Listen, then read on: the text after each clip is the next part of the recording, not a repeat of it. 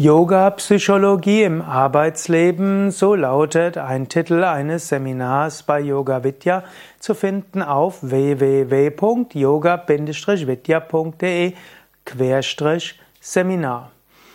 Yoga-Psychologie ist die Psychologie des Yoga und wir können aus im Yoga verschiedene Quellen der Yoga-Psychologie haben.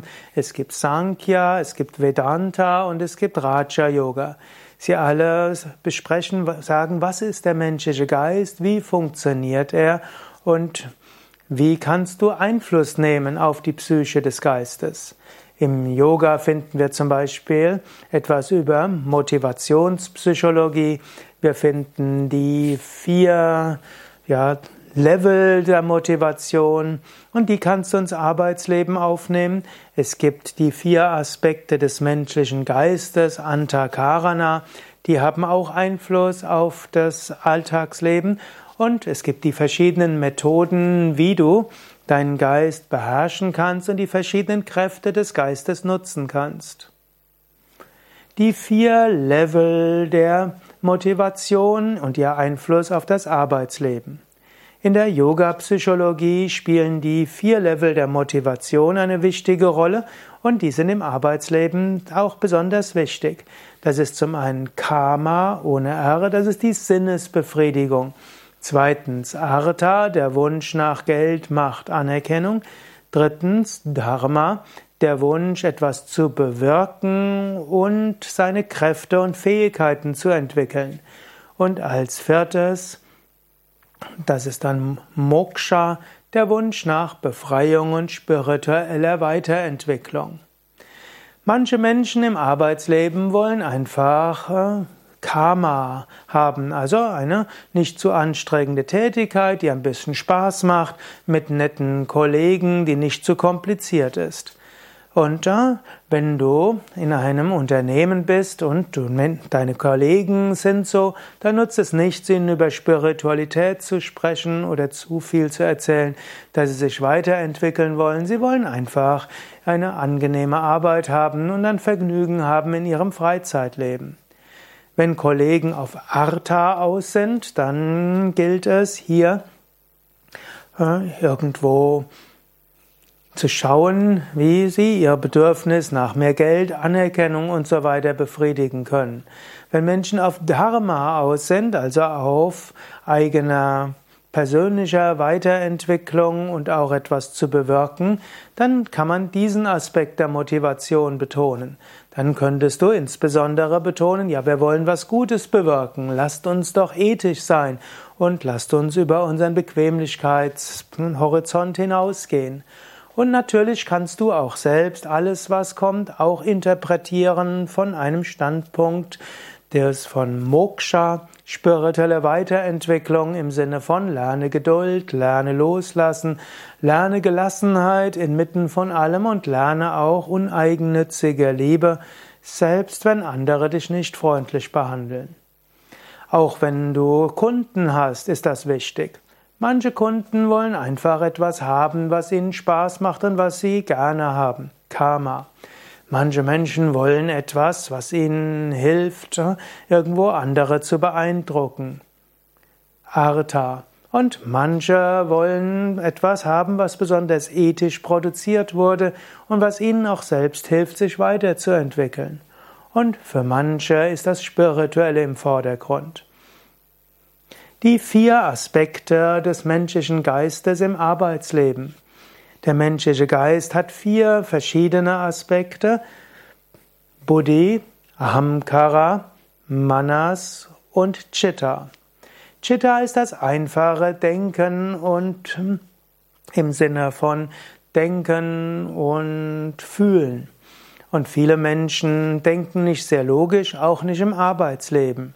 Und hier kannst du auf Denken und Fühlen, wie auch auf Chitta, auf das Unterbewusstsein, gut Einfluss nehmen, indem du positive Suggestionen gibst, positive Geschichten erzählst und auch positive Bilder vermittelst. Also im Arbeitsleben kannst du bewusst arbeiten, indem du dich an Manas und Chitta wendest. Auch für dich selbst, auch für deine eigene Motivation. Aber als spiritueller Aspirant ist Buddhi besonders stark, nämlich die Vernunft und auch die intellektuelle Klarheit, wie auch das ethische Bewusstsein, die Unterscheidungskraft, all das ist Buddhi. Und diese Buddhi kann dann auf geeignete Weisen mit Affirmation, Visualisierung, Geschichten erzählen und so weiter arbeiten, um sich an Manas und Chitta zu wenden. Im Arbeitsleben ist auch besonders wichtig Ahamkara. Ahamkara ist das Ego. Das Ego kann gekränkt werden. Als spiritueller Aspirant der Yoga-Psychologie leben will, willst du, willst du vermeiden, aus Kränkung heraus zu handeln. Du kannst während der Arbeit merken, wo bist du kränkbar und siehst, da ist deine Schwäche. Und die Yoga-Psychologie im Arbeitsleben würde heißen, du selbst lernst über diese Kränkungen hinauszuwachsen. Und dann kannst du auch lernen, wie, wo andere Menschen gekränkt werden können und du vermeidest das. Patanjalis Tipps für Yoga-Psychologie im Arbeitsleben im dritten Kapitel. Das dritte Kapitel des Yoga Sutra von Patanjali ist voller Tipps, die man auch im Arbeitsleben umsetzen kann. Hier geht es um Samyama. Samyama heißt intensive Konzentration. Und dort gibt Patanjali einige Tipps. Zum einen sagt er, wenn du einen anderen Menschen verstehen willst, dann konzentriere dich auf ihn, fühle ihn, spüre ihn, nimm Herz-zu-Herz-Kontakt auf. Ich würde dir zum Beispiel empfehlen, mache jeden Tag mindestens eine Minute Konzentration auf die drei bis fünf wichtigsten Menschen in deinem Arbeitsalltag. Konzentriere dich auf sie, spüre ihr Herz und so entsteht eine geistige Verbindung. Ihr werdet viel besser miteinander harmonisieren. Genauso auch kannst du Samyama üben auf das, was zu tun ist. Wenn also eine Entscheidung ansteht, dann konzentriere dich auf die Entscheidung, lass dich absorbieren in der Entscheidung und dann wird eine intuitive ja, Verbindung hergestellt. Und sorge dafür, dass du regelmäßig ganz konzentriert sein kannst bei dem, was du machst. Patanjali sagt im dritten Kapitel, das, was du konzentriert machst, das gibt dir zum einen Vijaya und zum zweiten Prajna.